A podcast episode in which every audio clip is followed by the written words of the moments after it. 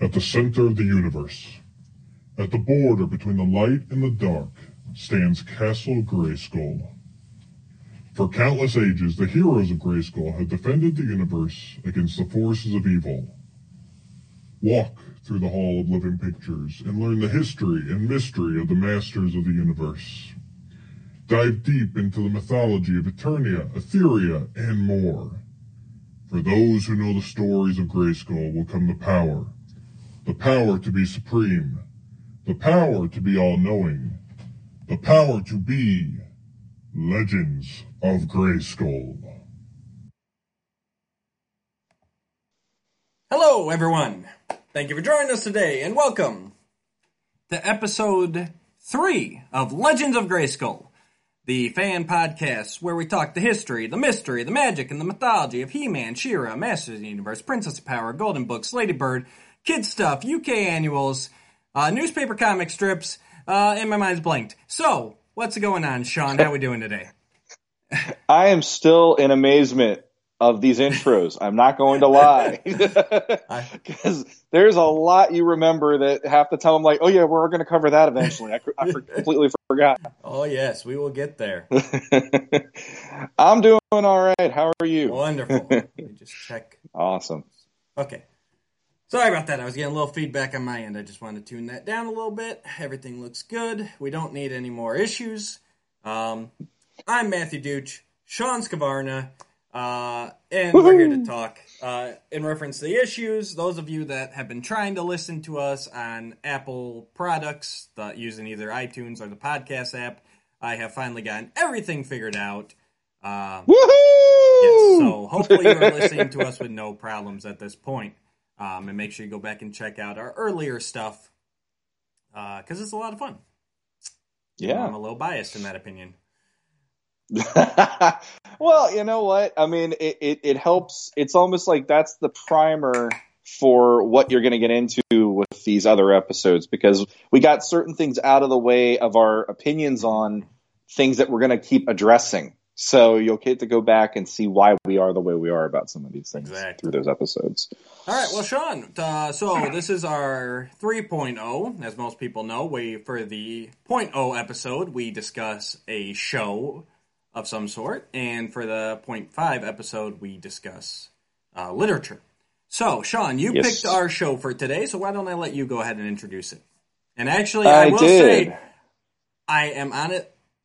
I'm surprised and not surprised that you chose this one, knowing your background. Um, and I'll get into that in a minute. But take it away, Sean. Yeah, so today we are going to touch base on the Filmation episode Daimar the Demon. And uh, the reason I chose that one, it actually is on the previous episode. So I I think it's episode one. Check it out. But this was the first episode in my like late teens, early adulthood that I got to watch for the first time again since He Man was off the air. And uh, I had a couple other ideas in my head, and I'm like, no, no, no, I've already addressed this on the show. Let's go to Daimar the Demon. Uh, so I watched it last night just to uh, give myself a little bit of a, you know, back up and running about it, review it again, and I'm I'm pumped. I actually forgot the goodness of it this episode. Yeah, I watched it again So- last night too. Um, like I said, I didn't find it surprising because I knew the backstory of this being the first episode that reintroduced Sean, and I actually think that was on our um, Curse of the Spellstone episode. Might have been Uh, both, honestly. But anyway, you should have checked them both out. If you haven't checked Yeah. out those episodes, uh, go ahead. We'll wait. All right, Tick-tock, tick-tock. you're back now. Need to find a way to do like a montage scene or something of us like training in the wilderness. yeah, yeah. Um, but yeah, in in a nutshell, I was surprised because I know you have a problem with the more uh kitty centric, I guess you could say, episodes of Filmation. Um, and I know you had problems with it, you know, coming from your background, knowing the mini comics first. And so I'm kind. I was. Mhm. That's why I was surprised because this this at its heart is one of the Orko uh, childlike episodes. It, it it's is, very but orcocentric. Um, it, it's extremely orcocentric. But there was this charm to this episode watching it last night that it made me go, I'm glad this was one of my first ones to reintroduce myself into filmation again when I when I got away from it uh, and you know came back. Um, because this one ticks a lot of the boxes off that make me enjoy what filmation is about, and that's kind of funny considering, yeah, in my Hang head, on one second, it was- Sean. I don't mean to interrupt. Sorry about that, Sean. I just I saw a little bit of a glitch down there, and I want to make sure we were good to go. So please carry on. No problem. No problem. So yeah, um, filmation for me, I guess I have the stereotype of it being kitty centric, but the Curse of the Spellstone completely threw that out the window, and House of Shokoti throws that out the window, which is another one you and I definitely agree on. And um, this one, I in my head, I thought, yeah, it's going to be a little more kitty centric, but then watching it last night, I'm like. Now, there's really some cool moments in this, and for it being the first one that I get back to after I, what was it, probably ten years of not watching the Filmation mm-hmm. show, it really made me go like, "Now this has some pretty good stuff." There's there is some kiddie stuff, there is some corny mm-hmm. stuff, but I'll admit there there's one line in this episode that I actually took the time to find for my wife and show her the the line. We're going to address the line too because it's one of those lines. And even she was laughing to the point of tears that she didn't realize they went there on these kind of shows. so yeah, it, it's got some charm that I love. Oh, absolutely. Um, yeah, I watched. I rewatched it last night. Like I said, this one I remember vividly from my childhood. Um, even if I couldn't tell you the episode or much more about it, I just uh, that scene, especially ever since I was a kid, where He Man exits the castle and it just like does that pan up, and Daimar is holding on to the the the rock outcropping. Mhm. Like that just sticks with you. Um, Mm-hmm. so uh, we might as well just jump into it. Uh, Let's do it. so, I mean, it opens up in the royal palace, and basically, this whole episode centers around uh, this book of magic that the sorceress has lent Man at Arms, uh, so that he can kind of look around and and into some other dimensions that are near Eternia's. Um, hmm and so he does this, uh, finding a dimension really close to them called the demon dimension. Um, and for some reason, he builds a monitor so that they can peek at it and see all the nasty stuff in there. Yeah, monitors play a role in this episode too, just on them spying on Orko at one point. and I'm like, that's just so random, but okay. Yeah, that that annoyed me. Um, but yeah, they they and and ooh, little bit of trivia here for you using James E. Eatock's wonderful complete guide to the animated series. Um, the script actually requested that this dimension on the monitor uh, have a strange, surreal Steve Ditko Doctor Strange style environment, which cool. which it very much Okay. does. It's got lots of the little, you know, floaty orbs and spinny things. Yeah. And you can tell it's a very different dimension.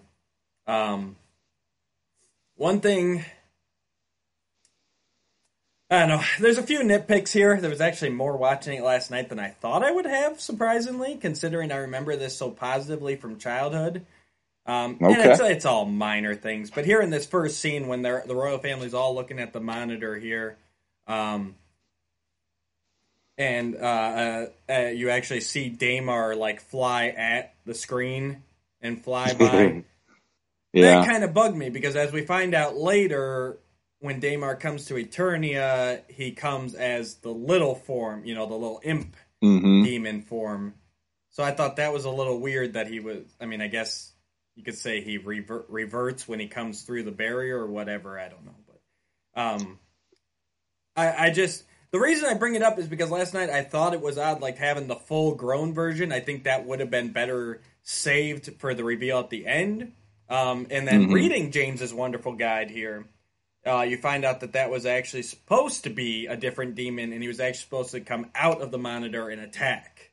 So there was supposed to be a little bit of an action scene here. That didn't make it. That would have been cool. Yeah, Like I, I honestly, I, I always had the impression it was a different demon, and it just here's something flying at the screen because then it would make kids go Yeah. ooh, you know, like or whatever. So uh, I mean, it maybe I I honestly with how fast that part is. I didn't really take into it. It is him or not when he's grown. I Yeah. either it's one of the demons or whatever. Um, but yeah, I I thought that too. I thought it would have been awesome if they would have had something come out of there, and it would have given that whole, you know, like the foreboding of the rest of the episode. Plus, it would have been a nice little action sequence, maybe where you know you got Adam running away, having to turn into He Man to protect his mom and dad, and Duncan there, and instead it turns into you know, he looks hungry. Yeah. I know how he feels, and they walk out, and it's like time for lunch, and I'm like that there's these little weird moments like Yeah. that in this episode that always just set me off on the that isn't really no like that doesn't work for me but It- hey it, you know it, it's a 20 minute show and, to me, it's a, and it says it was supposed to originally be a water creature, then it was rewritten to be a fire creature, and then it was the whole scene was written out completely. Um, and for me, that would have helped with. Um, it would have shown. It, it would have shown that something else had kind of weakened the barrier, and Mhm. maybe that's why it made it possible for for Orko to bring Daimar forth because that that part kind of it didn't bug me because I am I do always feel that Orko is a very powerful magician, but it's like okay, so the one one spell he got right, like right off the bat, is summoning a guy from another whole dimension. well and this is something eh, personally the way the episode's set up even at the ending which i'm not trying to jump all the way to that now but yeah, no, I'm. there is this feeling of maybe they would come back to this concept Mhm, at some point because uh, I th- I feel like this is one of those concepts Filmation did where it's a strong enough concept they should have went back to it on Yeah. another episode because when you see the effect that it has throughout the whole 20 minutes you automatically know this is actually a kind of a big deal like Yeah. Eternia and this dimension are that much uh, you know between the veil you know it's like there's a very little veil between these two dimensions and stuff that you know man at arms brings it up you know it's like this is this is like what keeps the the science and sorcery here on Eternia you know Yes. it's like that's what affects that so the idea of the the balance shifting Mhm. Is something that I feel like it would have worked in another episode to even go, you know, hey, you know, something else is messing with this again or something. Oh, And, absolutely. um, it, it, going back to my my favorites, you know, 2000X probably would have gone back to it if they had a chance. Uh, but anyway, not to go to that old, Right. uh, you know, the same thing, the same thing that I always say. But yes, I I actually thought that was a great concept with this episode. Oh yeah, exactly. And that's the main thing about this episode. I'll say it right now because as we go along, the pacing gets a little wonky here. Um, but the structure and and the idea of this story is what makes it great and what keeps it in my mind after all these years. Um, hmm yeah, I know I jumped around a little bit there. My apologies, but um, I did want to say well, you mentioned the line from Prince Adam about how he's, you know, uh, yeah, Man Arm says he looks hungry, and and Prince Adam says he's not the only one. And there's a part of me Mhm. that uh, you think Adam like just kind of like practices those kind of moments in his mind, like to like he sits in bed at night like okay well if if they say this i can say this and you know hmm uh just to help keep up that that carefree persona because i'm sure inside as we talked before adam adam at his heart is he-man they're the same person but Mhm. he's got to put on this act so i just imagine him lying there at night um just thinking up He's got a whole yeah, list he's got like a, written down next like a the bed. and a pen. And he's like, "Oh, I could say Yep. this, and it'll make me sound so Yep. stupid." Like, Yep. so I know, Ways that can make my father think that I'm not interested in it. right? So, so I know we. u- I usually get to this part at closer to the end, and you don't have to ever do this. But if you do do one for this episode, a little art drawing, that's what I want. I want Adam lying in bed with the scroll with all his little like excuses to get out of things. He's like got some crossed off and some like underlined and some like, oh, that's really good.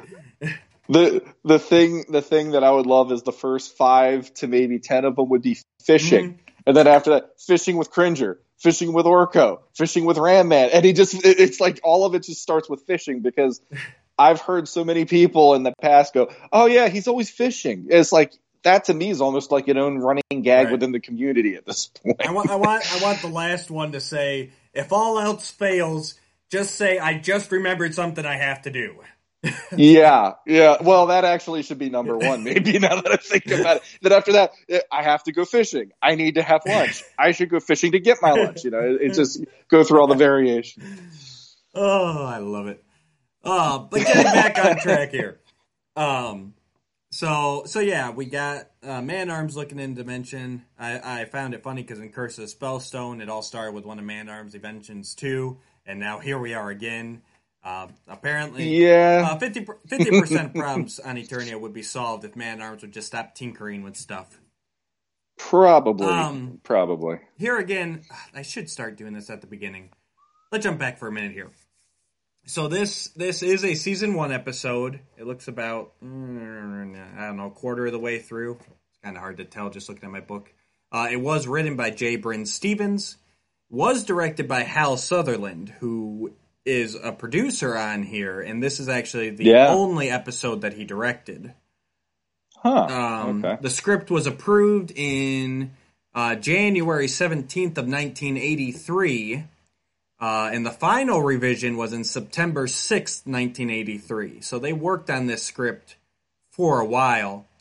Um, here again, we don't know the U.S. air date, but the UK air date was August 20th of 1984.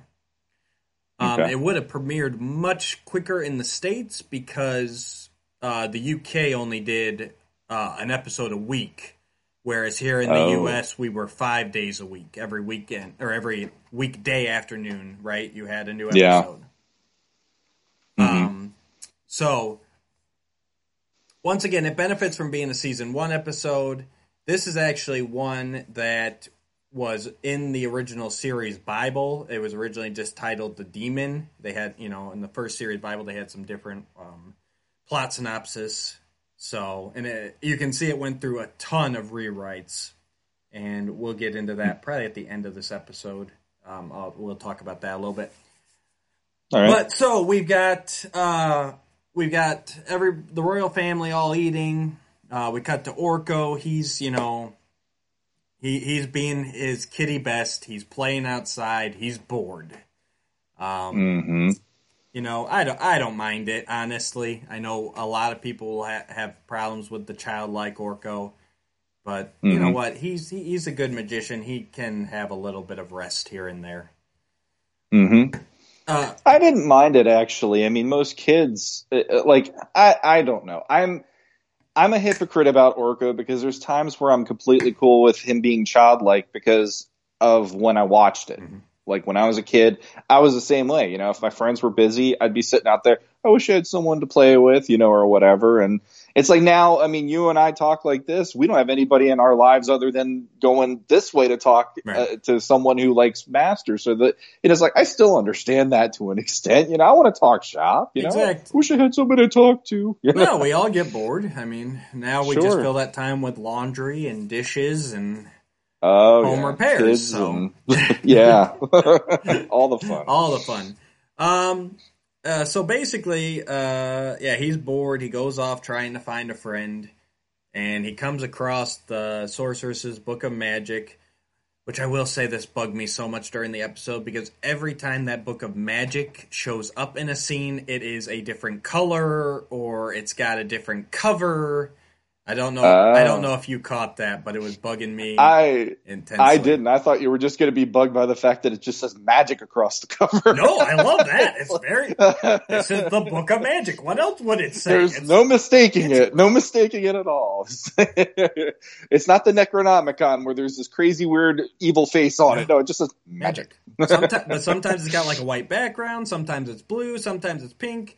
Um, and, and I even said in my head, well, it is the it is the Book of Magic, so it probably like changes colors constantly because there's so much magic in it. But yeah, that that ugh. minor nitpick. I know. I'm getting hung up on them today. It's okay. Hey, that's that's one of those things I did not catch last night watching it because I was just like, I was just big picture watching it last night, Right. and I don't catch that stuff sometimes. But yeah, they uh, it, it's it's the Book of Magic. It's open to Daimar the Demon, which Man Arms had said his whole destiny, his purpose for being, is to break through the barrier and enslave and conquer Eternia. And bring he's gonna he's gonna come through. Um, he comes through as a little imp type creature, uh, and he cocoons and he matures into his his final form there uh, which is the big winged horn demon, which both of them are really neat designs. I really like Daimar's designs. His his final form is menacing and imposing, and and his starter form is is just so he's like the adorable little creature. Like he's he's he's an Ewok. He's you know, you, you could see them like doing a stuffed animal of him, like as a throw pillow or whatever, because he's just this little Yeah. little imp creature. Well, I, I like that uh, the idea of it is something that cute wouldn't be something that's supposed to be scary and bring all this like Armageddon basically. And you know, even as a kid, you know, that he it, they'd have John Erwin making his little giggling noises and stuff, and it worked for me when I was a kid. And you know, you see, you know, Orko flying around with him and stuff, and then when you see him in his final form, you're just like, holy crap! Like, Yeah, that's that's just crazy, you know. But here again, um, here again, just for just for um, I don't know, just just my if I were writing it, I I because Man at Arms here and a few times once again they flip the page of the book, it shows the cocoon and it shows his final form. I still think I would have kept the final form from being revealed. I think it would have had uh, a bigger impact there with that shot at Castle Mhm. Grayskull. But you know, it's fine the way they did it. hmm yeah, I, I didn't. I, I, I mean, Orko only sees the one page, so I like the Mhm. idea that he just sees him. Oh, he's this cute little thing I can play with, and then the other page when I, I think there's an element of. I like that you get to see it only from the level of now you know what He Man has to deal with at the end of the episode Yeah. at least. As a kid, you're you're kind of like, okay, when he ma- it's like Gremlins when he makes that cocoon or when they encase themselves. It's like there's going to be something coming out you don't want to have come out. So in that way, but yeah, I, I kind of, I actually could see why you want to, would rather do that, and I actually think that would have been more effective. The more I think Yeah. about it. like I said, minor nitpick. That seeing it through the adult eyes. As a kid, it was still, uh, like I said, that scene still stuck with me where He Man encounters him for the first time. Mm-hmm. Um, mm-hmm. But yeah, and they also they also used a similar, like you said, Gremlins have used this concept. Uh, they even used a similar concept in the New Adventures of He Man, uh, the show. Uh, oh, in the five parter where Skeletor and the mutants actually take over. That's how they take over. They send these creatures, these tiny little cute creatures that the name escapes me at the moment, and they grow into these big beasts that help them take over. So it's it's it's Huh. effective. It's used a lot, and uh, no, I liked it here. Orko saw his cute little da- and it doesn't even say demon; it's a Daimar there. So he's just like, "Well, Daimar, come Yeah. and play." Cast a little spell, Mhm. you know, comes on through. He can't make an egg disappear, but he can, you know, pull a guy from another dimension. That's Sure. perfectly fine. Why not? But like you said, I think I think it's and I think the original script made it so that it was a little bit more than just that. Like he like it was you can even say it was the destiny. It was his time to come through. The barrier's weak because Man Arm's tinkering with it, and so he's able to pull Mhm. him through. You know. mm-hmm. Um Sorry about that. My throat gets dry. Ah. so yeah, so then uh, I think at this point, right, you get Skeletor and Evil-Lyn going a little bit here. Well, they, when they're having lunch, That's there's right. this weird wave that starts coming around Eternia, and there, it's like all of the vision starts becoming almost like it's underwater. This wave of, of like waviness, uh, wave of waving. Now, now that's brilliant. Yeah, no, it is. There, there's this like spectral wave that hits Eternia, and so like stuff starts happening in the palace, and that's right. uh, again, you know, the whole King Randor, he's eating, but he has his eyes closed. Marlena's like, what was that? What was Yeah. what? You know, and, and, and like these weird little coincidences are happening and, and Man at Arms and Adam, they're like, I bet I know who's behind this. and, there they go to Man at Arms uh, workshop, and we have that moment that was solidifying for me. Um, and I, I, can't remember if the Snake Mountain scene happens from the lunch to them going to the workshop, does, or if it happens after that. But but we do have Skeletor and Evil-Lyn also find out there's something happening. Yeah. They can they, they they sense it and they see there's this weird uh, energy coming through Eternia. Yeah, and I really love those effects the, and the music. There's like this creepy little music, and like the whole thing just shimmers. It, yeah, kind mm-hmm. of underwater, but I mean, it's it's a very unique effect. I'll say it's not quite underwater. Yeah. It, there's almost a fog there, and yeah, and oh, Rand, Randor is just going to town on that leg, that, tur- that, turkey or chicken, yeah, whatever it is. Turkey leg is. or whatever it is. God, Adam said he was hungry. Randor was starving. He was. Randor's having like meditation while he's in the middle of lunch because he's just. Oh, he is. What was what? You know, he's barely opening his eyes and he's just so focused on that leg, and it's like you know, I don't know. It, it, it's it's one of those things. Again, it doesn't paint him in a good light for me as who I am about how Randor is on filmation. It's like it's like yeah, you're closing your eyes while you're eating. What else are you supposed to be doing right now? You know, or whatever. But, but yeah, no, I like um, I like that scene. It's it's really neat. Everything's flying everywhere. The whole table comes the the tablecloth comes off, and I'm yeah. not really sure how they went to Orko right away for that or Man Arms Workshop, but sure, it gets the story moving along. Um, it does. I think Man at Arms just has it in for Orko all the time at this point. It's like there's there's one cat out of my cats that I particularly always gun for because I know she's the one that always gets in trouble the most. So it's just the whole by default, it's you. Right. I blame you. Dishonor on you. Dishonor on your cow. You know all that stuff. oh, the, uh, Mushu. Mushu. Yeah. um. So yeah, and then we get the the Snake Mountain scene, which here again, this I found interesting too, is that uh, it's very much that same early season one Skeletor Evil-Lyn relationship that we saw in Curse of the Spellstone. So I won't go into as much mm-hmm. here, but once again, you feel they're very much equals. They're both going to screw the other over the second they get a chance. Um, mm-hmm and and I like it. I like that. I like that Evil-Lyn. I don't like a subservient Evil-Lyn. She shouldn't be. She's too powerful to just be completely subservient to Skeletor. You know, uh, mm-hmm. uh, she's used. Yeah, it's very much a use use relationship. Yeah, but I I like in the two episodes we've covered for Filmation how you see why they are who they are in the the list for me at least of the villains. Because like when they're on screen together the chemistry works. Mm-hmm. the writing usually is is really good for the two of them. And I like me liking the Shokoti episode it reminds me a little of that where there's that interplay between the two of them. And I think working together, they are a lot more scary than you know him and having Beastman at his side, or him having Trapjaw or whatever. There's always this the, between the two of them, they could wreck some oh, stuff, oh, you know, and and it's fun to see them working together again on this one, which I didn't plan for that to happen. It just happened. No, that, and that's what I find interesting. um, and I think we'll probably see more of that as we go along, especially in the these, you know, I won't say before we start digging, but there will come a point where we're we're kind of thinking a little more. Right now, we're just kind of going off the top of our heads. Uh, the episodes that just kind of we think of He Man, we think of She-Ra, um, whatever, and these are the episodes that come to the top of our head. And I just find it yep. interesting that it's these same kind of elements that are showing up here again and again so far um, mm-hmm.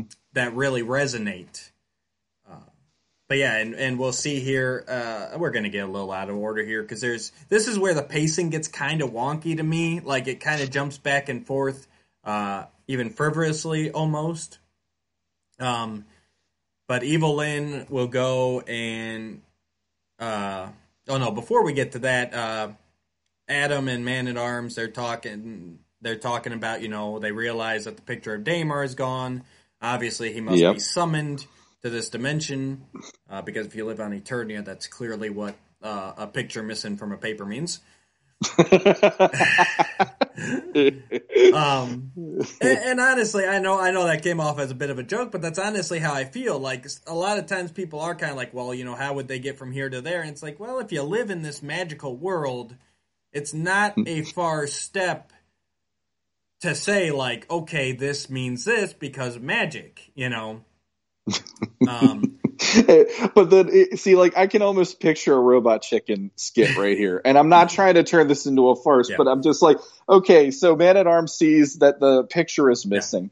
They weren't on that page. Like it flipped to that page, like Orko found it or whatever, if I remember right. So it wasn't like they were focused on that.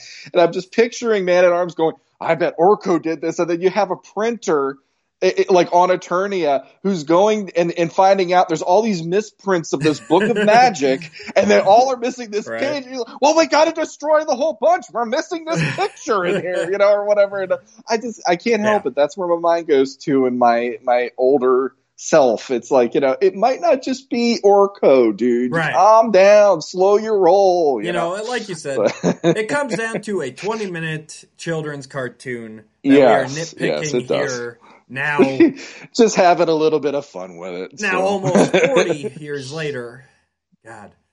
Ouch. Uh, a little less than that, 35 ish.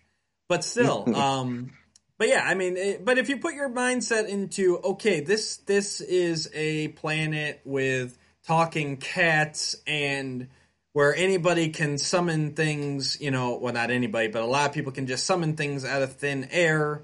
Um, yeah.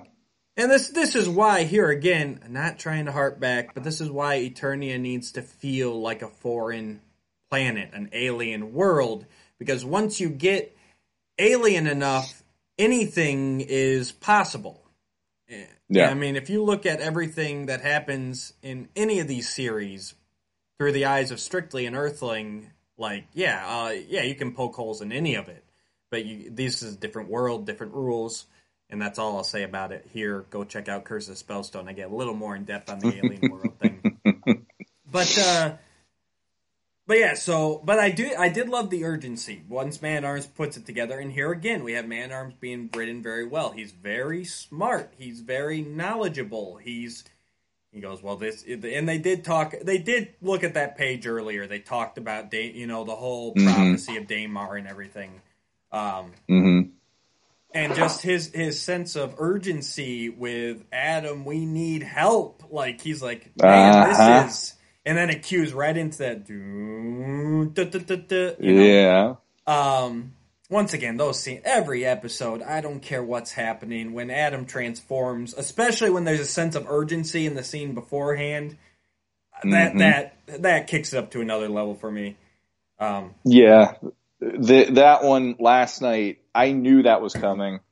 And that was the moment, like I said on the previous episode, where, you know, 17 year old me putting in that VHS and getting to actually watch that transformation for some reason was all I needed. It, it just, it just completely smiling ear to ear and just feeling like I'm five again, running around in my backyard yelling, I have the power and stuff because any like you said anytime that it's you know chips are the chips are down we got to do mm-hmm, this mm-hmm. something big is going to happen if if nobody intercedes or interrupts this and the whole uh the precursor before that with man at arms explaining Daimar is going to bring his armies mm-hmm. to to Eternia and you know Adam we need help and it's just the, the, yeah the urgency the setup is perfect to have like okay this is this is a job for He-Man yep. at that point I love it I love that transformation so much right absolutely now. yep and then we get we get He-Man there and I think it's actually a little b- before this um, we get the convenient monitor monitoring the palace grounds and just happens yep. to see Orko and Daimar run by which the timing is amazing on that. yeah, and especially because I might have been able to buy a low morph as like like a wide shot of like just the palace grounds. Yeah, but it's literally like yeah. like you. Well, for those of you of you on YouTube, like how you can see me and Sean right now, like it's literally like a yeah. close up, like it's zoomed in on them. And, and like, Adam looks at it right at the exact moment. Yeah, where there they fly by the screen, and you're just like, Really? Like, like that was, you guys have been at lunch, but for some reason that patch of the forest Yeah. mattered that much to have it. And suddenly there, I don't know. It's like, uh, you know, you can poke holes and stuff, but then there's moments like that. And that's, that's, for me, that's very like eye rolling and I can't help it. That's just me on that yeah, part. I did, but I did cringe last night watching that. I'm like, uh, because in there, either in there or right before there, you already got the scene where Orko hears Man Arms yelling, and he tells Daimar, "We need to get out of here," because he thinks Man Arms is mad about something, you know, to clean up the room, Yep. whatever. Um, and he tells him, "We need to take off." Man at Arms and Adam have already put together the pieces that Orko is behind this. So it was just it was so unnecessary. Like you already know Orko's taken off. You know Mhm. it is Orko, and yeah, that that's one I can't. You know, usually I can come up with something in my head like you know, like the Book of Magic. Well, it's magic, so it changes colors. Um, this one I got I got nothing, guys. You got me on that scene. uh, that that is just one of those cringy moments, but it's over quick. So. I'm not. Well, I'm not here to win this kind of stuff, but there is a part of me going, I'm glad that you get it too. You know, like because uh, like anytime I've seen it, even when I was younger, rewatching it on the VHS, I'm like, oh, you know, and I mean, it, it's such a small little moment, but it, it, for some reason, it just sticks out like a sore thumb, no matter what you do in that part. Absolutely. Um, but we get we get the uh, the transformation, and now we have He Man needing to get out there and get some stuff done, which is yeah, I'm never complaining about that. So Yeah, this and this is my one. you know, the Orko moment was my cringy moment. I know I've had a couple nitpicks, but this whole kind of you could almost even call it a montage. It's it's these scenes are really oddly paced, guys. Uh, if you watch the episode recently, you'll you'll know what I'm talking about. Um, so I'm not going to get this in order by any means because it's it's jumping all over the place between uh, Skeletor, Evil-Lyn, uh, the Palace, Orko and Daimar, and He Man, and he meets up with Teela here. Um, but I guess we could just break it down into different segments as a whole uh, until we meet back up at Castle Grayskull. Uh, I, uh, so we start off with I know we start off with Orko and Daimar taking off, and Yep. then He Man and Battle Cat are literally like five feet from them, and and, Mhm. and I guess that's my biggest nitpick at this point is with the episode is that Orko did and Daimar did not get any sort of a head start. Battle Cat is a cat. He should be able to Mhm. smell them and track them. Mhm. But instead, we act like they have no idea where they're going, um, and we're just going to roam the countryside, heading vaguely in Grayskull's direction, and hope we catch them. Mhm. Uh, and that's my big nitpick for this episode. Uh, well, they had, we yeah, go ahead. we forgot one thing though. There is one other part in here that I, I just remembered. We have the sorceress too. Oh yes, yes, we do get there. and that's that's l- what's now like the forward momentum because and this is another weird moment it's not as weird as that you know oh here's the monitor focused on this stuff but uh, you have the sorceress and she's creating a spell of liquid light Yeah. And it, apparently this has taken her a while to perfect and a while to to coalesce into this you know glowing orb in front of her. And when the wave of the uh, spiritual wave or the dimensional wave goes through eternia that spell is ruined. And then that's when it's her signaling to he-man you have to come to castle grayskull. There's something going on we need your help so it, like that's kind of the okay it's pushing him in the direction of grayskull Right. but one thing that when when I started rewatching it uh, from even a teenager amused me about that part for some reason, and and it, this is me nitpicking, so you know Sure. take it grain of sand moment. But when the orb is it it, dis, it disappears with the the wave coming across Eternia, and she's like, "My spell, it's ruined." Mhm. and then she just walks away. And there's this weird, it's like I know it, like in the in the scheme of things she's going to the window, she's Yeah. looking out to see what the problem is. But with her talking it up as sounding like it took her how long to make this spell work, it's just she's kind of like got this oh well, and she just just moves on with her life. I just, I, I, feel like, no, you're allowed to get mad. You're allowed to stomp your feet here or something. You know, I just feel bad, yeah. but it's like, no, we got story. Let's do, let's get to the actual meat of the story. But I don't know. That always struck me as an odd paced moment too. Yeah, it's, like it, since we're talking the odd, and it is because actually that that scene comes a little later because uh, He Man's got Teela with him by the time the sorceress contacts yeah, that's him. Right. Um, but yeah, here, like I said, it's uh, it's odd pacing here. This whole middle section here is very oddly paced. Um, mm-hmm. You know, I I took it as watching it last night, especially. I took it as she's more focused on the the the the, the trouble. trouble. Um, yeah. But I will say that that since you brought it up, the sorceress standing there with like her concentrate and everything. Oh yeah. my god, beautiful animation. You can mm-hmm. really you can feel the energy in her. Th- she looks like she's really concentrating. I mean, it just oh, plus those backgrounds, the backgrounds of Grayskull. I love that. I love that weird chamber room. They never really gave it a name, as far as I know. Yeah. Uh, but the inside architecture of Grayskull is just amazing with all the weird statues and everything. It's and the the, the columns that like spiral around and I, I've yeah, it's an organic that. design. Yeah, I've always loved the yeah, it's, Grayskull and Filmation. It's it's like you know, for as much as I like 2000X, I still think there is something to the Filmation design because 2000X had it way too regimented as a castle, and even as a kid, I always had it that Grayskull was something more of an organic thing that just developed over eons, not here's somebody building a structure, you know, and even uh the original concept that Mark Taylor did, it was never supposed to have clean lines and stuff. It was, it was always this just yeah. anim, uh, Morpheus kind of a shape.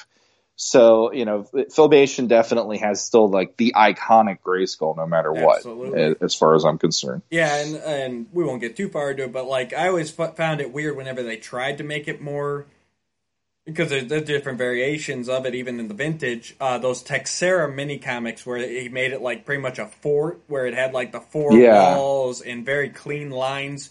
That always looks so goofy and weird to me. Like, like you said, and uh, it probably belongs more for the Into the Abyss episode. But you know what? We'll talk about it here. Uh, the the actual, and I know you know this, Sean.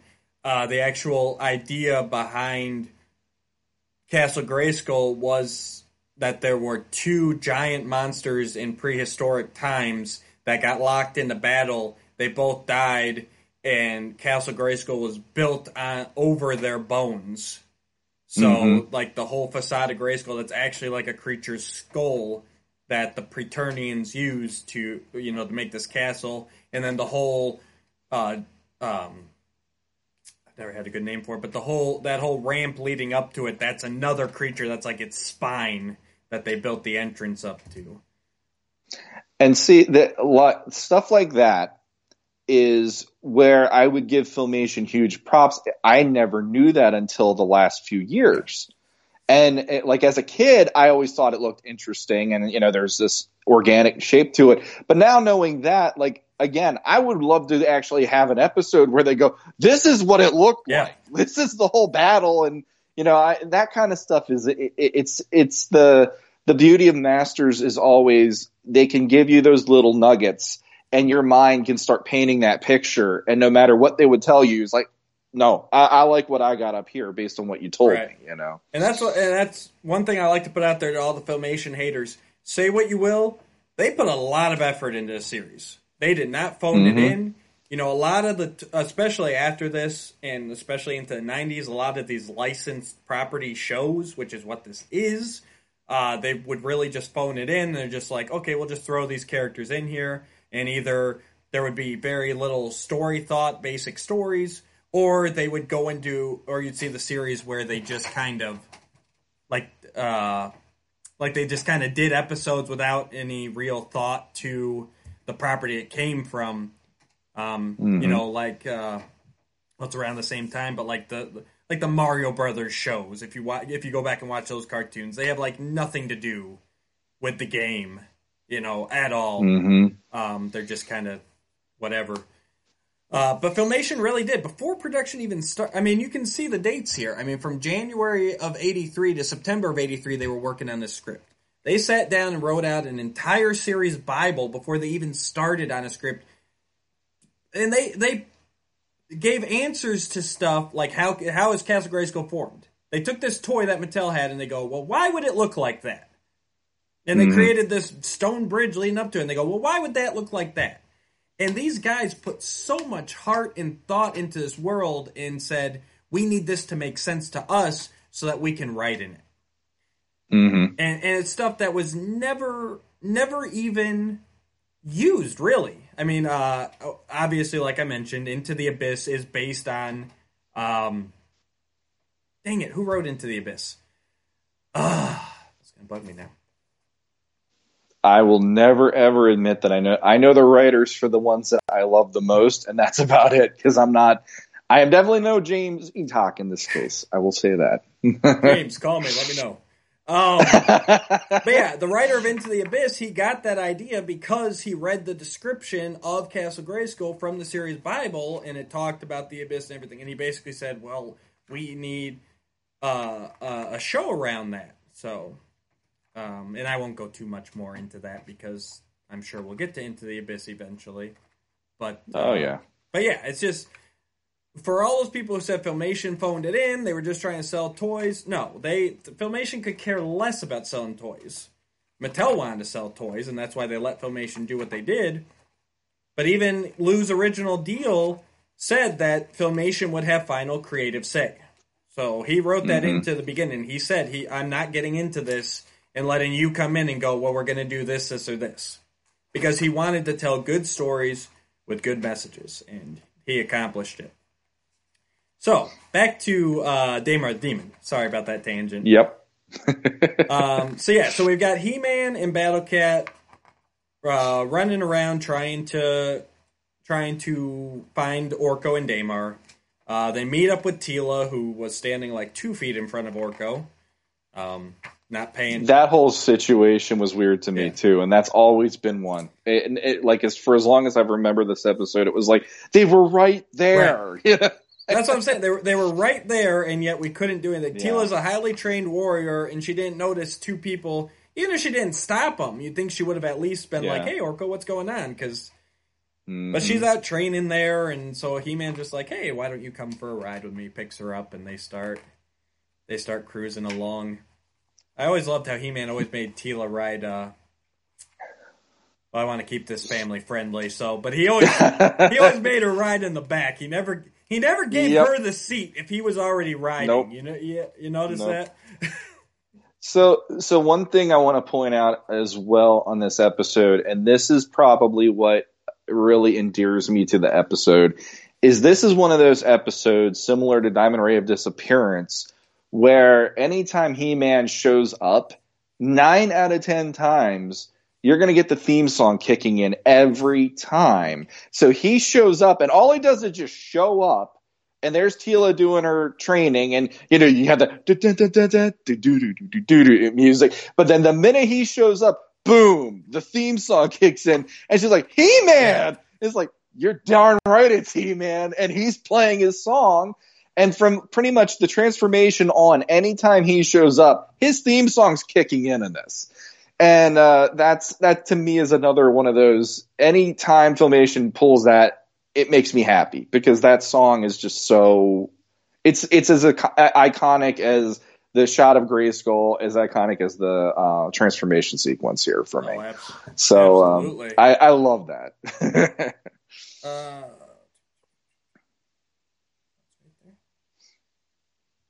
Sorry, I was really trying to look this up. Uh, okay, so yeah, uh, I I agree with you. Oh, it's Robert Lamb. Thank you. Sorry about that, guys. I had to look that up. I wanted to say Robert Lamb too, but I couldn't remember for sure. So yeah, Robert Lamb wrote Into the Abyss. Okay, I feel better now. Sorry about that, Sean. There we go.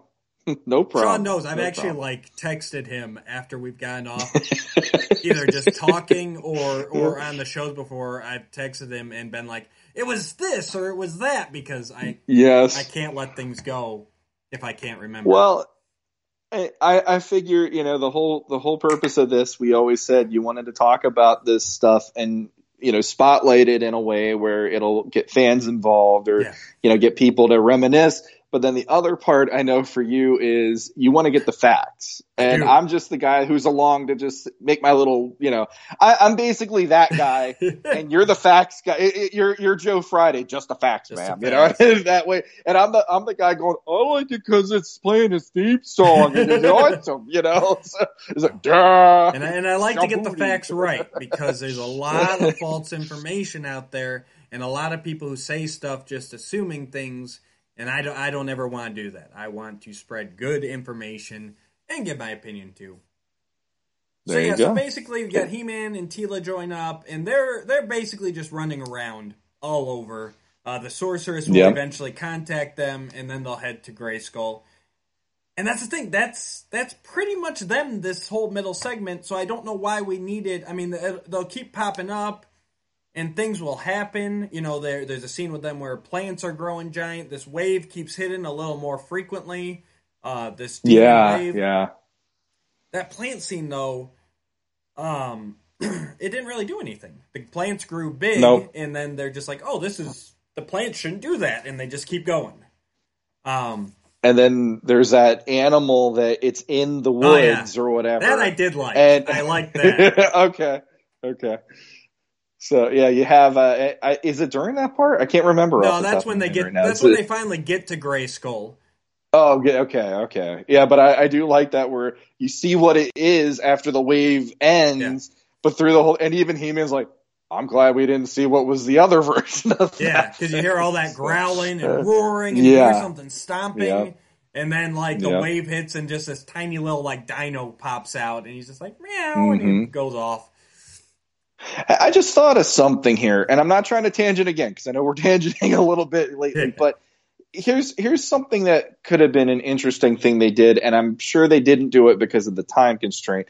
But the fact that He-Man is already in the mix here, it might have been a really interesting episode for them to mess with the power of Grayskull. Even. Yeah, And they never once, when these waves hit, there's never once a moment where He-Man either doesn't have the strength or Yeah. doesn't have, or maybe even the worst of it could have been, what if Cringer and Adam showed up for a minute? And it's like, what the heck's that about? And it could have ruined things. And instead, it's like anything magical is is messing up except for Right. He-Man and except for Battle Cat. yeah, that's true. So- that would have had. A, Just just a little something to throw a wrench into the theories on this even more. no, that that would have been pretty good. Um, I will say that in another deleted scene, Act One. Uh, did originally end with the with vines entangling He-Man, Battlecat, and Teela, so I think that's the Ah. payoff to that plant growing uh, scene. Mhm. But then they cut that and it just became nothing. Um, but like Sean said, at the same time, Skeletor's affected, Evil-Lyn's affected. Um, the sorceress is getting really weak, very weak, and she seems to be the most affected. Oddly enough, considering He-Man's power isn't affected at all. Mhm. Um, I, I did. And evil. Oh, sorry. Yeah, I, I was just gonna say Evil-Lyn actually gets her hands on the Book of Magic Yes. even too. Then, but I think I'm I'm pushing a little further because I'm having a hard time remembering it, like the chapter and verse here Yeah, myself. we're not going to remember. You said it's, it's all an odd order. I just been going. Ba- so basically, that was He-Man and Teela's journey, and they're at Castle Grayskull. Yep. Uh, Skeletor and Evil-Lyn. Evil Lynn is sent to go find out what the problem is. She ends up breaking into the palace very easily. Did not like that either. Um, and takes the takes the book of magic. I liked her freezing the, the royal family there and man arms and everything. Mhm. That was cool. And then taking the Mhm. book of magic. I just didn't like how she just like I'm here. It's like, well, why don't you just do that all the time until eventually you win? Um, Yeah. so it, it, Well, that's how they did it in the movie. Yeah. they just showed up right there and boom, that's how they won. So Uh, So she steals the book of magic. She takes it back to Skeletor. They figure out about Daimar, and so they plan to go track him down too. Uh, but to Mhm. enslave him and for Skeletor to use him as his own goon, basically, it sounds like. He never really. There's never really a clear cut plan here for the evil warriors either. Yeah, I just I just remember it, like all of the stuff happening on Eternia is making him just feel like there's a it, basically it's the typical if you want to go very ground level Skeletor plot. It's you know there's power and it must be mine, yeah. and that's it. And that's basically what you get here because when she gets the book back to him, he actually says, I must harness his power. It must be mine. And that's about yeah. it. And eh, from there on, it's just Skeletor wants the power, but you don't really know, like, does he know how to get that power? Right. I mean, this is, it's like shackled to Daimar. It's not like, I don't think that's something he can take upon himself. It'll be, okay, I'm going to enslave right. Daimar, but you know, I don't know. It's the whole tiger by the tail thing with this idea that Skeletor has. So. Yeah, and I don't. It never really feels like Skeletor has a clear cut plan, especially once we get to Grayskull here. Um, I was making this up as I went along. Yeah, uh, honestly, I think this episode could have done fine without Skeletor completely. I think there's enough of a danger from Daimar that you didn't need another force. But yeah, I, I think the only thing that it adds is like a ticking clock element of who's going to get there first and who's going to sway Daimar first, basically. And yeah. it, I, I I do feel like Skeletor's part in this is so minimal compared to everything else that's happening. I think you're yeah. right. If he wasn't in it, it really wouldn't have mattered. Yeah. There's too many other working, uh, moving, moving parts. Yeah, I mean, he he works for when we finally get to the end there, and we'll get to that. But but yeah, sure. if, if he'd been written out, I think the episode still would have stuck with me as much as it does. Um, yeah. So yes, and that's the last we see of the palace. You know, Man Arms never attempts to try and come help. The king and queen are fine. Take the book of magic. We're you know, it's like it's like the mugging. It's like take my wallet, leave me alone. Okay, we're good. I'm not, no, I'm not going to call the cops. They won't do anything. If that book isn't back by the due date, I'm fining you, Skeletor. um. Uh, so then just Orko and Daimar, which here again, it's basically just them traveling. Uh, Orko decides that they have to go to Grayskull because the sorceress will basically hide them out from Man at Arms. Um, it's not quite the Runaway Orko episode.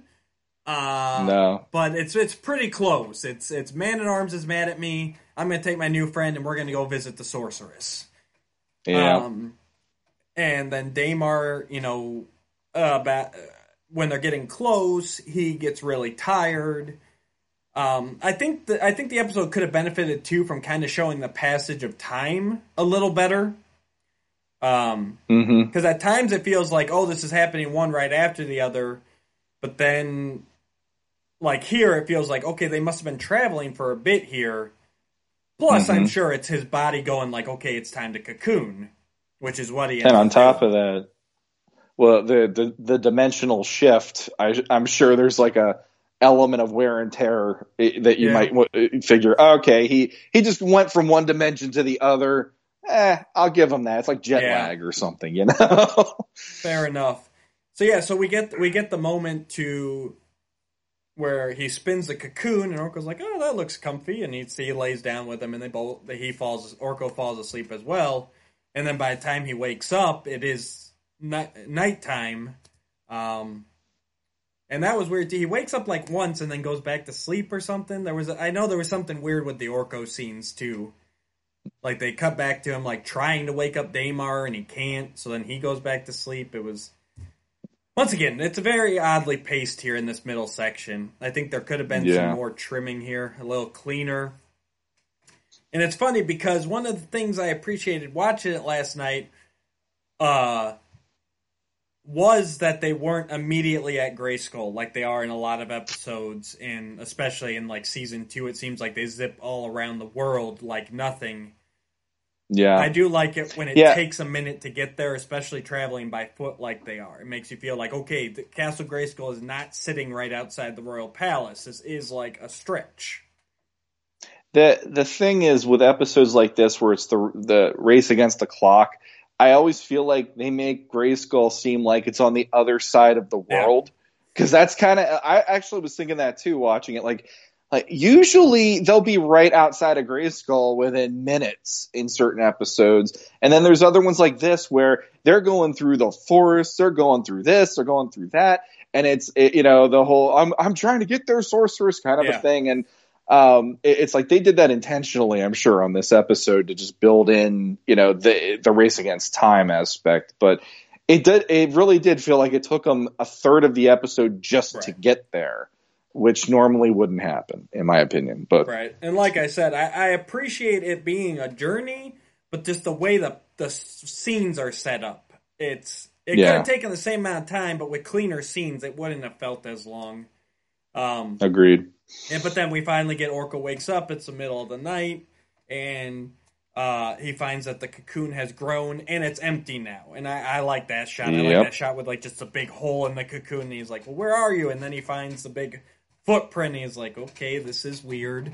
Um, mm-hmm. And then he heads towards Grayskull on his own, and this finally sets up our our our ending here. Once they get to Grayskull, it yeah. all kicks back in. It's it's like okay, this yep. is the episode I started watching again. Yeah. Um. Eh. Yeah. Go ahead.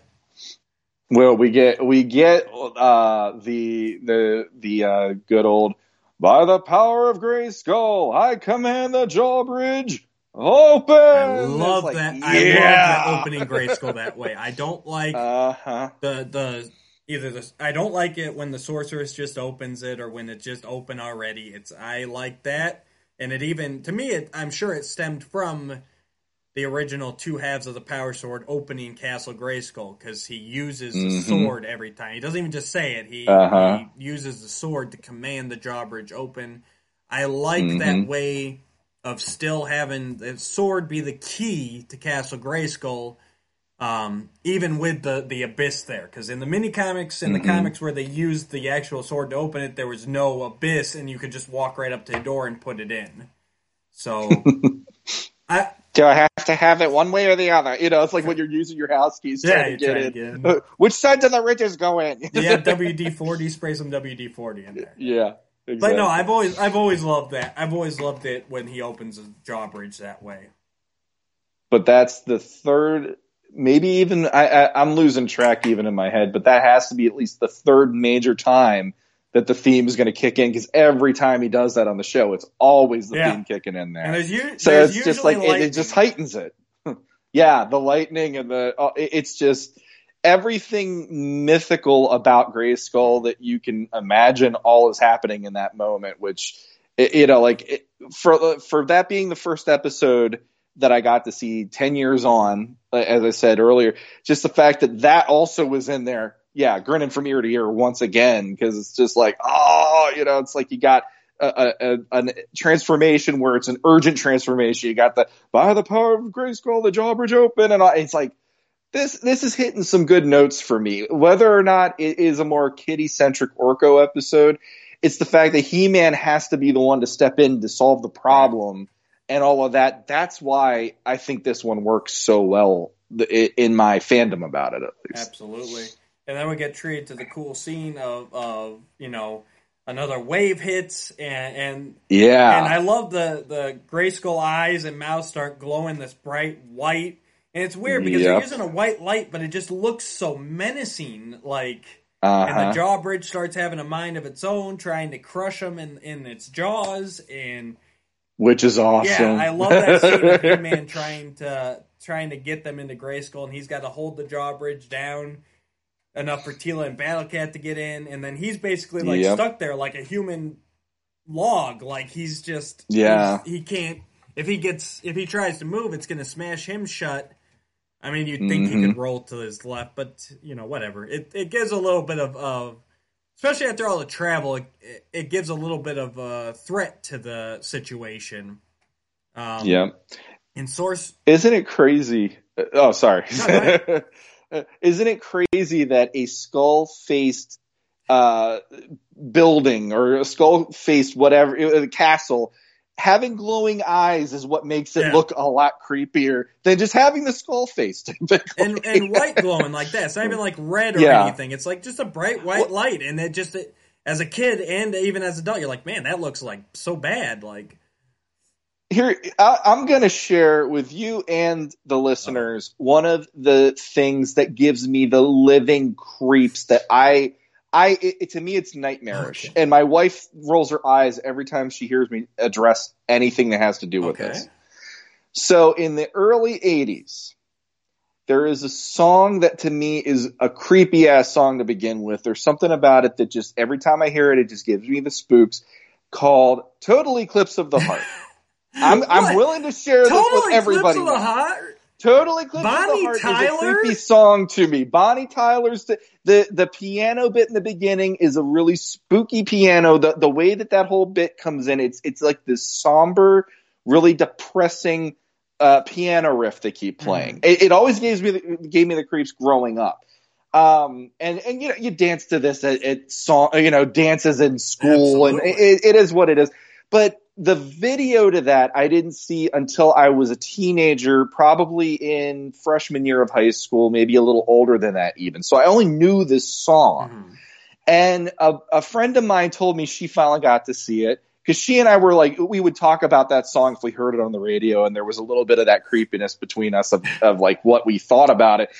And she's like, yeah, I saw this the video to it. And she's like, I don't know what I just watched. And I'm like, what do you mean? And she's going through the video, and she gets to the part where the glowing eyed choir kids come out and start singing. And so I'm like, you got to be crazy. Like, what? What's this about? And finally, I see it. And the thing about the Grayskull in this, and the thing even about Faker, when we get to Faker in the filmation, is I have this creepiness about anything where there's glowing white eyes on anything automatically makes me scared out of my living mind because it makes the impression that there is nothing there as a soul to anything anymore.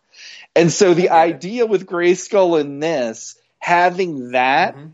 it reminds me of how I feel watching that video. It reminds me of how I feel watching like uh the the movie um uh, The World's End with Simon Pegg, where it, the whole town has been taken over by aliens, and anytime they want to let you know they're an alien, boom, their eyes explode in white, and their mouth does Yeah. too, and everything.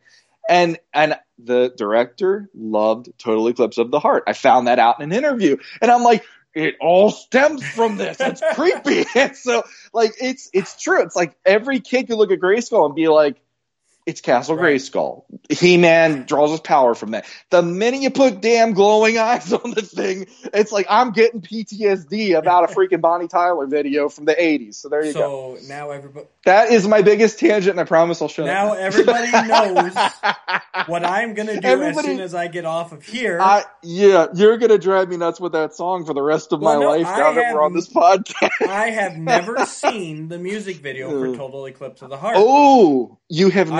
I never, okay, I, I never okay. really sought out music videos. I just I'll listen to Okay. songs on the radio, whatever, but I've never really sought out music videos. And obviously, when I got MTV, we're talking the mid '90s, so I doubt it was Yeah. invitation then. Um, No, it, you would have probably caught it on VH1 Classic by that Right. point, and that's how I think she saw it. They were doing like an '80s. Oh, hold on, I gotta decline that. Yeah. Um, there you are. but they they were doing like a '80s thing or whatever, and she caught it in rotation. And to be honest, I've caught it on rotation if I have YouTube playing. Mhm. So there's an element of like. Uh, like every now and then when I start hearing that piano, I'm like, I can't watch this, and I'll leave the room or I'll shut it off because it, it, my wife is like, you you are creeped out by the weirdest things. I'm like, no, it's that element of there's nothing in them. I might, It's I like, might what agree is with that? you. I'll, I'll have to check that out because I've eh, never seen that. But I, I eh. will admit this is this is crazy here. This it does it to me here with this episode. this is crazy. So no, but but the other thing about oh, jeez, everybody's I calling like- me now. Uh, that's a great. Uh, there you are. The the other thing about it for me is that if you look at just the way it's filmed, it was actually filmed in an insane asylum, or uh, no, I shouldn't say insane asylum. It was filmed in a in a abandoned mental facility in England. So there's also an element of when you look at the architecture in that video, it already got uh, like this creepy vibe. So again, going back to the glowing eyes of Grayskull, the whole the the weirdness is all happening and all that just- stuff. Yeah, and then it just sets me down that path. I just want to say to everybody, hello, and thank you for joining us on episode one of Total Eclipse of Our Hearts, the Ultimate Bonnie Tyler we're, we're podcast. no, this is this We're gonna dive okay. deep into the deep cuts of Bonnie What- Tyler music what- videos. what else the, can the we do to mythology make and the Sean- magic. This is this is the, the welcome to episode one of Sean's balled up in the corner screaming, No, no Turn around Brian and shut up you know? Oh, and now the show's done. We don't need to talk about Daimar. We're just gonna go. Okay, what else? It, show us on the doll where they touched you, Sean. It's like ah, you know, turn around, turn around, bald head. Oh, turn Uh, around, bald man. Wow. If we if we were doing this show live right now, this would be the moment when like our counter would just drop to zero. yeah, Like, no. Well, you, you might want to edit it out for all I know because this was Ugh. like such a big share that I don't know if anybody needs to know it. But yeah, oh, that. everybody, everybody needs to know this. but When yeah, the recording's on, everything's fair game. You know this going. in. Yes, I know, I know. I and got honestly, enough to do trying to make the iTunes gods accept my Yeah. sacrifices. this is my sacrifice. this is my sacrifice to the iTunes gods, and now they're just gonna play that song over top of every damn thing on theirs because they're like, "This is what Sean had to sacrifice his sanity so that iTunes will play this stuff." Oh Lord. yeah. Anyway, all right. So- I'm just gonna sit down. You finish the episode. I need demon. a moment. Oh, so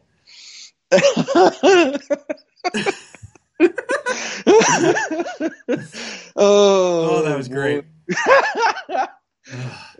So yes, very creepy. yes, Uh, very, they find creepy. the sorceress. She's practically dead. I found it amusing how how impacted the sorceress is by this compared Yeah. to everybody else. Um, you could say maybe because she's more magical, she's tied more to Grayskull. I could even say in my mind that this could explain because you know me, I love coming up with reasons for things. Even if I nitpick at it, I like to find a reason in my head to justify it. Um, so, like you said, He Man's not affected. Maybe that's because the sorceress has kind of taken the whole wave on because she knows that, you know, Eternia needs He Man right now. I can't have it affecting the power of Grayskull. So maybe she's taking it all on herself because she's practically dead on the floor here. hmm Um, before, I like that idea. I can I can see that as a good reasoning right. for that. Yeah, sure. Um, she's practically dead on the floor. He Man, the wave subsides. He Man's able to come in, and uh, and the sorceress says, you know, you've got you've got to go face this guy. I love. I don't know why. It's it's. But for some reason, I always love this quote from the sorceress, and it's actually written as one of the memorable quotes in the book here, so I'll read it. Uh, there are visitors outside, one who searches for you, and the one for whom you search. Yeah. Um, I don't know why. For some reason, that line always stuck with me. Um, That's one of those lines that I, I hearing it last night made me go, "Who's what?" Like I, I don't know why riddles never work with me. I'm a horrible person like that. Glowing eyed children and riddles. This whole episode's full of crap that I'm all weirded Right. out about. But but I, I, I like that too because there's this like foreboding about that. right. And then, So, and yeah. then the next scene after that is He-Man walking out, Yeah. and you, you're looking out with him, and you just you see the feet, and then it does the slow pan up until you see Daimar standing there in his full form. He's actually holding on to the top of that that ridge that covers the the bone bridge leading up to mm-hmm. Grayskull, and then you get that. I do find it interesting that you knew that was John Erwin. Did you know that just from that did the giggles like the the Kitty Daimar voice? Did you know that just from watching it, or did you hear that somewhere? Uh, it's just John Erwin has that voice. It reminded me of um, uh, there. There's many times on the show where he'll have a voice similar to that, and it's always just it's John Erwin. And I, I, I the widgets. The way it's the squinch, yeah, it's very Yeah, squinchy with it's a little squinchy, yeah. and and so that's why I'm like, okay, it's John Erwin. But then when we get to Daimar in the adult form, it's Lou Scheimer. It is. then, Very if I got that right. So there, okay, there you go. I got Yeah. a little knowledge here. But I, I like how they did that, where it wasn't just okay. Here's John Erwin doing a grown-up voice. I like that they actually changed voice actors Yep. and did the modulation on his voice to give it Yeah. that feel. The other thing that I loved about Daimar's design when we see him in full glory in this part is um, he actually feels like the uh, the devil at the end of Fantasia. And I always thought that even when I was a kid, and that's one of those that segment in Fantasia was always the one that stuck with me because it was the one that had the most impact. So seeing like Sure. I don't want to say I'm not trying to joke about it, but there is like it's like the version in Fantasia is like that's that's like evil incarnate. This mm-hmm. version with Daimar is almost like this is dad bard, dad bod evil incarnate Yeah. in a way because he's got the pudginess, but the the face and the overall look about him is is like almost you know like a, Yeah. an homage to that, which I think is awesome. And, and while he does look pudgy, I will say he he still felt.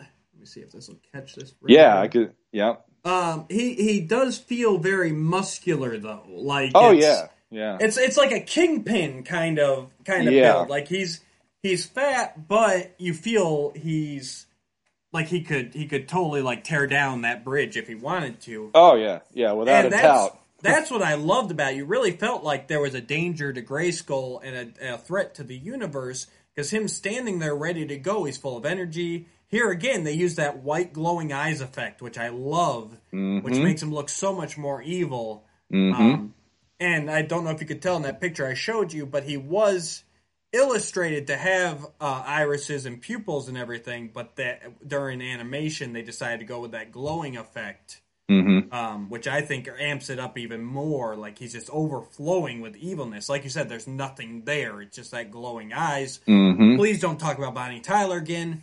I'm good. It's there. it's there. Um, and I love.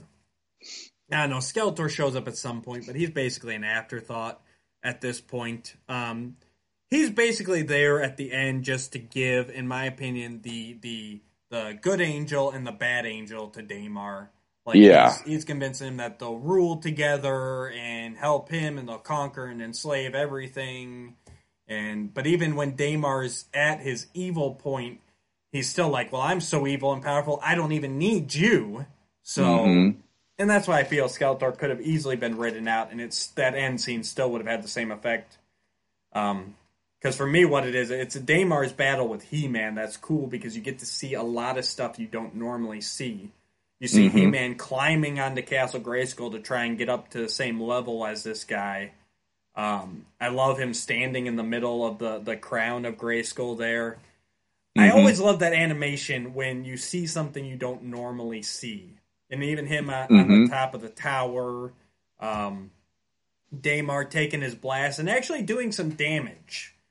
Uh, Mhm. That was that was always refreshing to see. It's like, oh, he actually like scorched the castle and he knocks out Mhm. a, a portion of the tower, and it's not huge action scenes because it's filmation, but it's it's cool seeing. It's something Yeah. that 2000X expanded on, where we really saw things take a beating. Yep. Um, but it's Yeah. refreshing to see here. It, what what for me was not refreshing though is the same thing used twice, and what, by that what I mean is Mhm. Skeletor showing up and he's telling Evil-Lyn, you know, we're gonna basically take Daimar and we're gonna have him as ours. So she does a spell of enchantment to put a rope around him, Yeah, and in literally seconds, Daimar just snaps the rope and that's Right. it. And now that He-Man's on top of Grayskull, he's got a plan. he's got a plan. here we go. And his plan, here we go, here we go. His plan is he's got a bolo in his belt and he throws the bolo. And so the bolo, and it goes Yeah. around Daimar again. And Daimar, within seconds, once again, rips out of it. And we get a fourth wall breaking moment of He Man looking at the viewers and saying, Anybody want to buy a used bolo? And that And- that line. Oh. You know what's funny too is that line has become such a thing of its own throughout the fan Yes. community and everything that I'd actually forgotten that this is the episode it came from.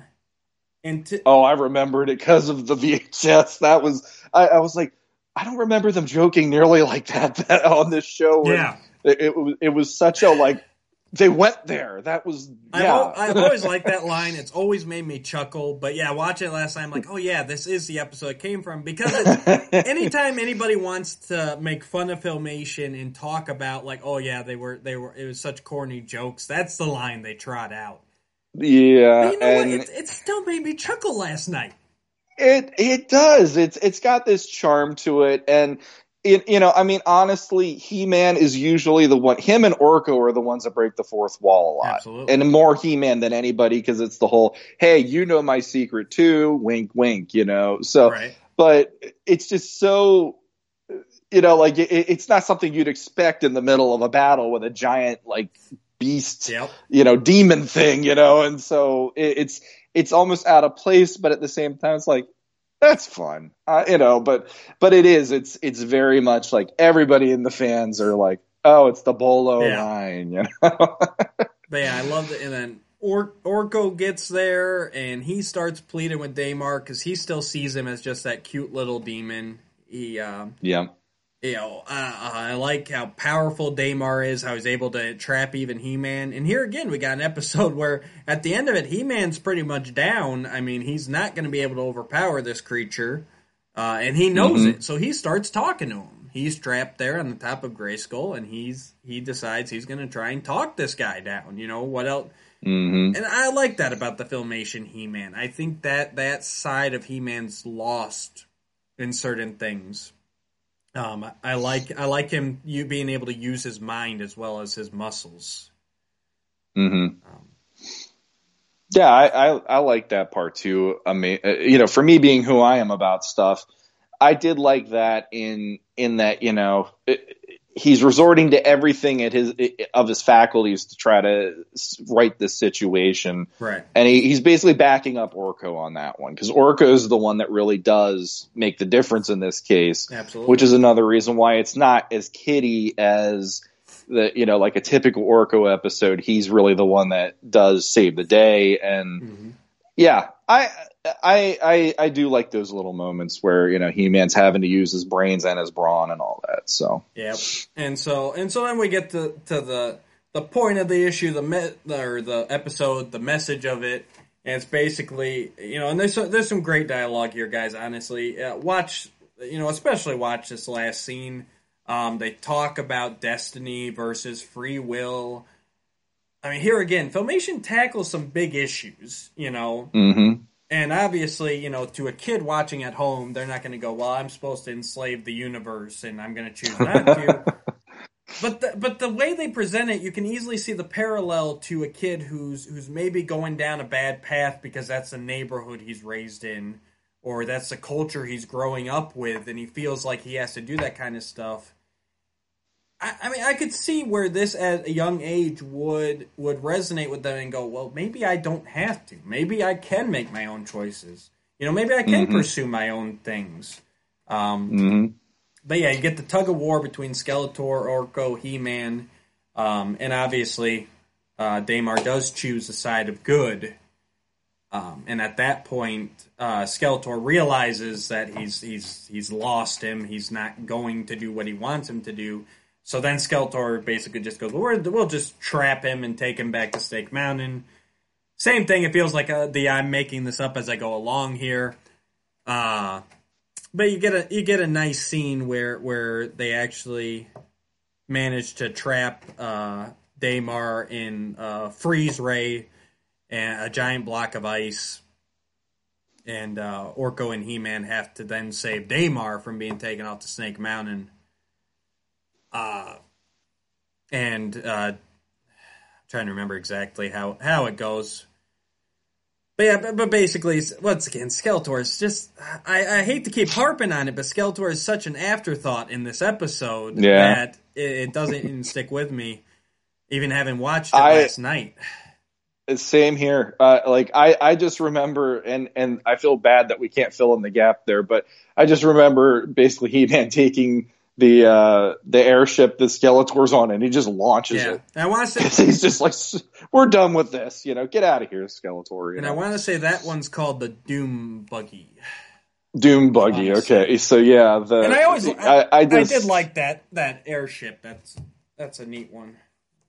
hmm But yeah, basically Daimar breaks out. He stops Skeletor. He hands it to He Man, and they send him. They send him off to.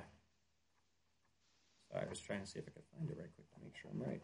Uh, and they end up sending him back to the Dark Hemisphere, where he should have Yep. just stayed the whole episode. Uh, honestly, if you if you're if you're looking for a good Skeletor episode, this is not it. He's very much, and I think if this had even been uh, a season two episode, mm, no, it wasn't the Doom Buggy. Oh, that's gonna bother me now. The Doom Buster was that big spiked one with the skull on the back. That's probably what I'm thinking of. No, that's gonna bug me. yeah, and I never knew that one. To me, was just like his generic ship. So I don't. I honestly don't know the name myself of that Yeah, one. I know it's got a name, but but yeah, I think if this had been a season two episode, that Skeletor probably wouldn't have even shown up on it. I think the only Yeah. reason he's there is because it is still still a uh, uh, season one episode.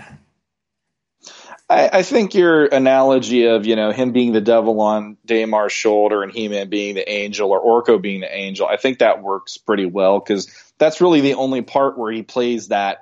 There's a pivotal thing of he's trying to do one thing. The only thing with Skeletor is he's pushing his agenda so hard that even if I was Daimar and wanted to do evil, I wouldn't join with Right. Skeletor because I already know Skeletor's just going to use me the entire time. He's not trying to even seduce me to the dark side at that point. It's just I'm going to use you how I want. And it's like, uh, Yeah. no, not so much. And that's it. So Even- it- that's an easy call. Even when Daimar's standing there still talking about conquering Eternia, he's still not listening to Skeletor. So hmm Yeah, Um, but I did want to say I like it when the when the demons like that that rift to demon dimension actually finally splits open above Grayskull, and you just see all those weird white faces in there. Um, They Mhm. really keep using that white glowingness to to to show as demons, so that's hmm that's really interesting. And then of course Daimar makes the right decision. He says, "I'm not, I'm gonna go against my destiny. I'm gonna return to the demon dimension." And, and Yeah. here you, th- you you feel like this could have, like you said earlier, it could have been expanded on in another episode where maybe the heroes actually go into the demon dimension, uh, and maybe join up with Daimar to help him over there. Uh, yeah. I th- I I would have liked it. yeah, I, I, I would have liked them revisiting it I think it easily could have been. Um, so yeah, so I mean, basically that's the episode. Like I said, it it's got some wonky pacing, um, but there, there's some awesome animation. The filmation animation is beautiful. Great backgrounds. Um, I love they how they did the different effects and everything. Um, but I just I think this story could have been cleaned up a little bit. I think it needed like one more script revision. Yep. Here's something else that I just thought of though. So I'm I'm not a big fan of like the cliche endings in uh, the the way that I mean that is the final moments of the episode when you see the rift closing, Yeah. it turns into a rainbow. and I'm not a huge fan of that. That's kind of that's where it, for me it's pushing it a little bit for some reason because we're talking about a demon dimension, you know, and so like it closing and having a rainbow is not the equivalent of ET's ship taking off and having a rainbow in the afterblast of its rockets or whatever. It's like okay, the the thing about that that now my mind is going down the rabbit hole with is if he just it, like okay they they have Daimar saying to He Man and He Man saying to Daimar they're friends now. right. So he's made friends, and that's an element of you can't be necessarily as dark as you were to conquer something, knowing you have a friend now. Right. And so him going back to that dimension would that offset the balance? True. because now he's not driven to do what he was supposed to do.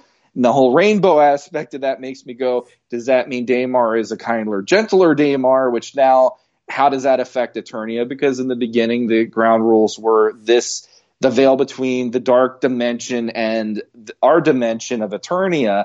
That's a very, very you know, like a very interesting balance, a very delicate balance that Man at Arms sets up. So I'm almost wondering, did that mess up the balance even? So, like I said, if they could have revisited it, that would have been an interesting way to do it. Where okay, maybe they need to turn him evil so that it offsets the good or something. I, I, I don't Yeah. know. Like they set up these rules and then they never revisit those rules. And the way it ends, it's on such a nice note for it being a demon who's supposed to conquer Right. that there is a, a certain amount of, well, then you could have had traction going back to it and maybe saying, well, he went back there and maybe his dimension destroyed him because he wasn't evil anymore or something or who knows? I don't know. Like I said, it's a rabbit hole. It is. I'm not trying to be that guy, but it did just make me go, well, it's something I'd like to at least address real quick. And, so, and Filmation never would have given us that story, especially if they had Of course to turn not. Daimar back to the evil side. And, I Yeah. mean, you could also say maybe he just turns back going back through. Because if you go by the beginning, he was the full Daimar. Um, and then when Orko pulled him through, he was the child Daimar again. So maybe when he goes back through, it reverses. He's a child he, again. He actually reverts back to his evil ways. It's And that could be an interesting yeah. story too if they went to the demon dimension and but he's he's it's like it's like it resets him almost like jumping between Yeah. dimensions. So they go through and Orko's like, "Oh look, there's Daimar. He'll help us." And it turns out, nope, this is evil Daimar. Like like you, he will never turn good. He will always Yeah. be evil. But here again, that's that's some pretty big um Yeah, themes. it's just something that came out. Exactly, exactly. That's why they wouldn't touch Um, it. so. And I will say this, and you can almost even say that this may have been the episode that made season two more kid friendly because it is documented here that this episode uh, did receive complaints about the ending. Uh, most notably, that there was one American minister that claimed you cannot beat demons with love. Um, wow. yeah. So e- even Wow. the church at the time did not like the demon becoming a good guy. Like they're saying he's he's a demon. He'll always be a demon. Uh, I mean, we won't get into the whole um, religion, The religious aspect. Yeah, let's not Arguments. go there. but I find it interesting. Um, and so you, you know, we know that season two got lighter and fluffier because of the complaints, and it, and this is one where we've Mhm. actually because a lot of this is kind of like hearsay at this point, but this is one where they actually found that this this episode did receive a lot of complaints about it, which I find interesting. Interesting. because watching it, I I don't see it. If anything, you'd think that this would be, you know, like I said, people are taking it too too literally at that point. It's not even so much about turning demons. It's saying, like I said earlier, no matter what you think your destiny is, it's the choices you make, yeah. um, regardless. So Well, the in that era too, they had the uh, the whole deal where they were pushing the idea of kids are being seduced to demons and and you know worshiping Satan because here we have Dungeons and Dragons and Skeletor and everything else. So it doesn't surprise me that the argument or the Yeah. complaint is there. I just for somehow I figured that was a little later down the line that these religious groups would have been involved in Right. it, but that's interesting and and it is something like I said, you know, just from that initial quick rabbit hole that I did, it's like, yeah, that that definitely is something that occurred to me in that way. But right, yeah, uh, an actual pastor or you know someone saying that there's an element of like you're taking this a little too seriously Right. if you're gonna start going to that extent. Then, All right. you know, so. hang on one second, Sean. Yeah, I fa- I found it interesting too, and uh, I mean, you got to figure that since they produced almost the whole season at once, that most of the other stuff was already going forward. The scripts were already finalized. Um, yeah, So that's probably why you didn't really see the effect until they went into production on season two. hmm But yeah, it, it's it's funny because actually during when the script was originally proposed, it was entitled just "The Demon," and then it became Daimar the Demon. And you kind of almost got to wonder that if they've left the demon part off completely, if if these groups would have even actually sat down and watched this.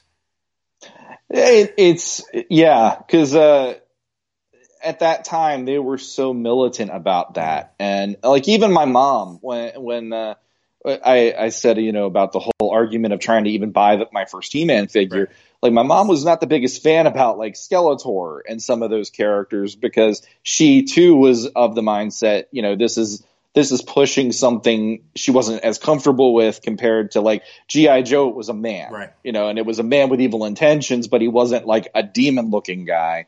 So she had that in her head too. But at the end of the day, you know, it's like you got a guy who is a good guy and, and he embodies, you know, like what a hero would look like. If you look at a stereotypical hero, you have a guy who, who embodies evil and evil usually takes that kind of a form, Mhm. you know, in the, in the stereotype mythological way. So, Absolutely.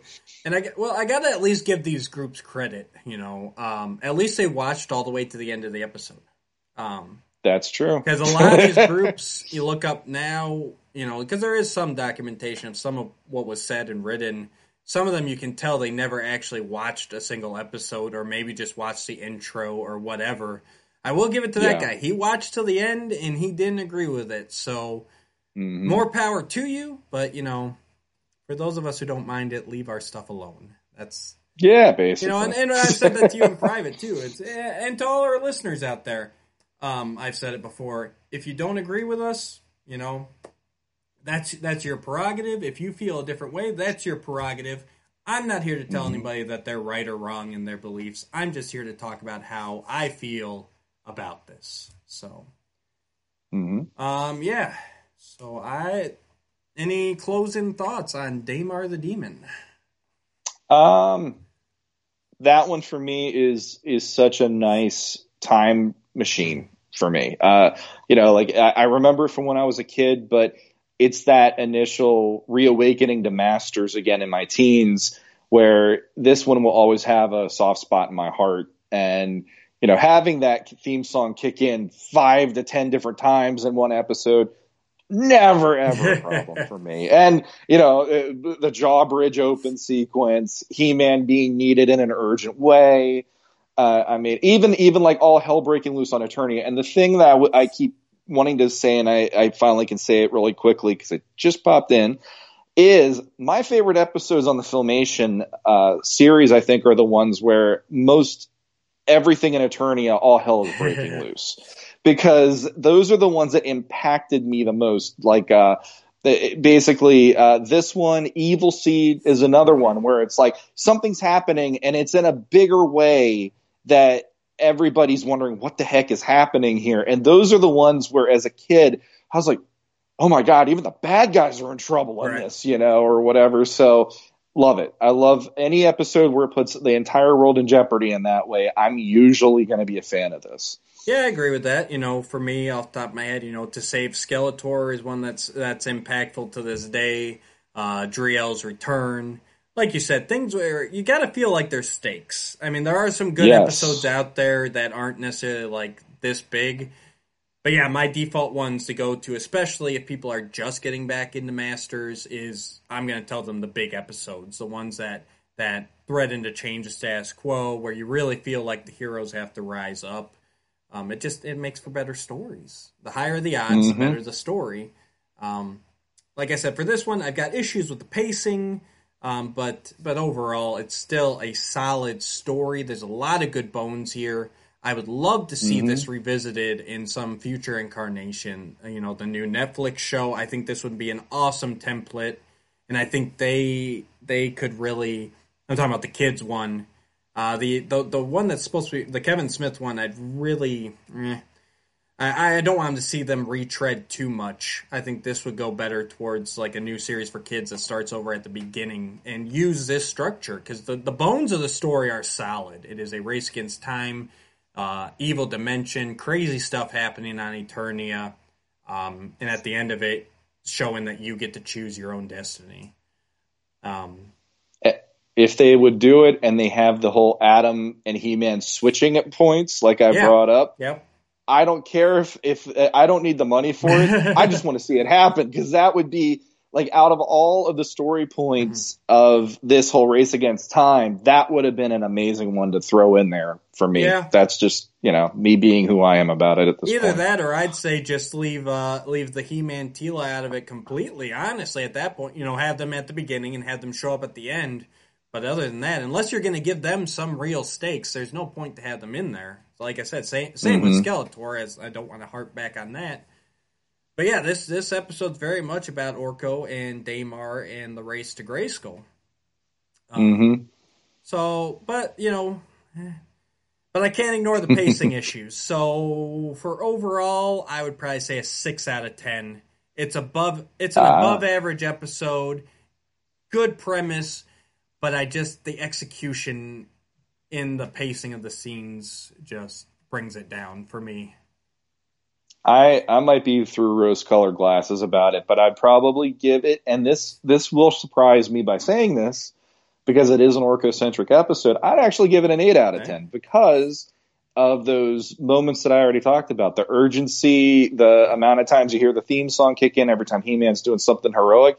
And I got to give it a little bit of a rating for that, for the fact of anybody want to buy a used bolo? I mean, I, I, I'm not the biggest fan of that in Masters stuff, uh, uh, being older. Mm-hmm. But for some reason, there's this charm to that line where I'm like, no, you sold me.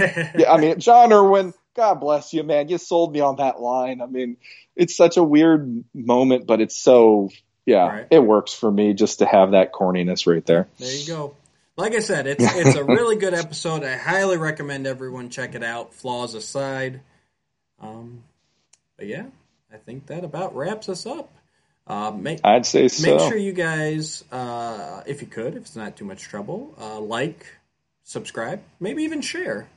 Uh, mm-hmm. For those of us who are listening on the audio podcast, uh, we thank you. Uh, same thing there. If you could subscribe to us, or maybe even head over to our YouTube channel, uh, that'd be really cool. Go ahead and give us a subscribe. You'll get notifications when a new episode is posted.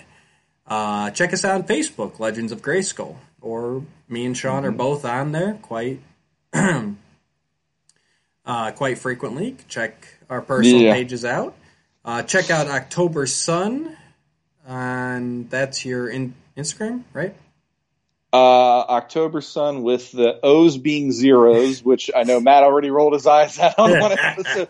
But uh, if you want to find me on Facebook for the art, it's October Sun Art, just spelled mm-hmm. out. And um, also on iTunes, since I know we just got that uh, solved this week, Matt did a he did a heck of a lot of legwork, a heck of a lot of I mean, he and I, I was throwing links at him, going, maybe it's this, and and he's like, well, why don't we try this? Yeah. And boom, he he solved it this week, and it was it was great. Uh, we don't have ratings on there yet, so if you're listening to us on the uh, the the iPod or the podcast app on there, uh, feel free to throw a review, drop a couple mm-hmm. stars if you like us. Um, yeah, so and Sean has promised me that he'll actually get send me links at some point so that I can start putting his links down ah, below. That's right. Um, yes, I'm horrible at self promotion. I'm going to just say that right now. Uh, go ahead and make sure you join us next time. We will be talking. We'll be getting a lot more recent, and we will be talking about the current run of He-Man and the Masters of the Multiverse by DC Comics. Uh, yeah. You may be surprised at some of our thoughts. I might be surprised yep. at some of Sean's thoughts because we have managed to not talk about it to each other yet. So we will. We're basically like new new issue came out today. That's, That's it. it. We, so. have, we, we want to save it all for you guys. We want you guys to yep. be there when we when we tell each other that they're wrong. Uh, yeah. just kidding. Like I said, if if there's ever anything you disagree with, um, you know, just know it's not hard feelings. It's my it's our personal preferences. If we're covering something you don't care for and you feel like you have to skip an episode, skip that episode. Join us next time because we are jumping all over the place. Yeah. Uh, so with that, I will just say until next time. Until next time.